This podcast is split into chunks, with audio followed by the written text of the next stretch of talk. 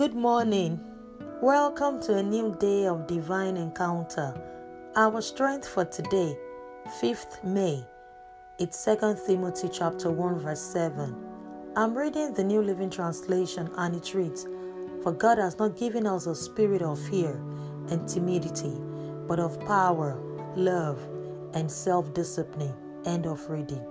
Deep down in your heart, you know God is bigger than your circumstances. Yes, meditate on who God is and not on your circumstances. If we are living in the high tower of the dwelling place of God, all these opposes will drop out of our lives, for no threatenings of evil can penetrate into the high tower of God. Amen. Confess to yourself, Christ in me, the hope of glory, blessings, and shalom.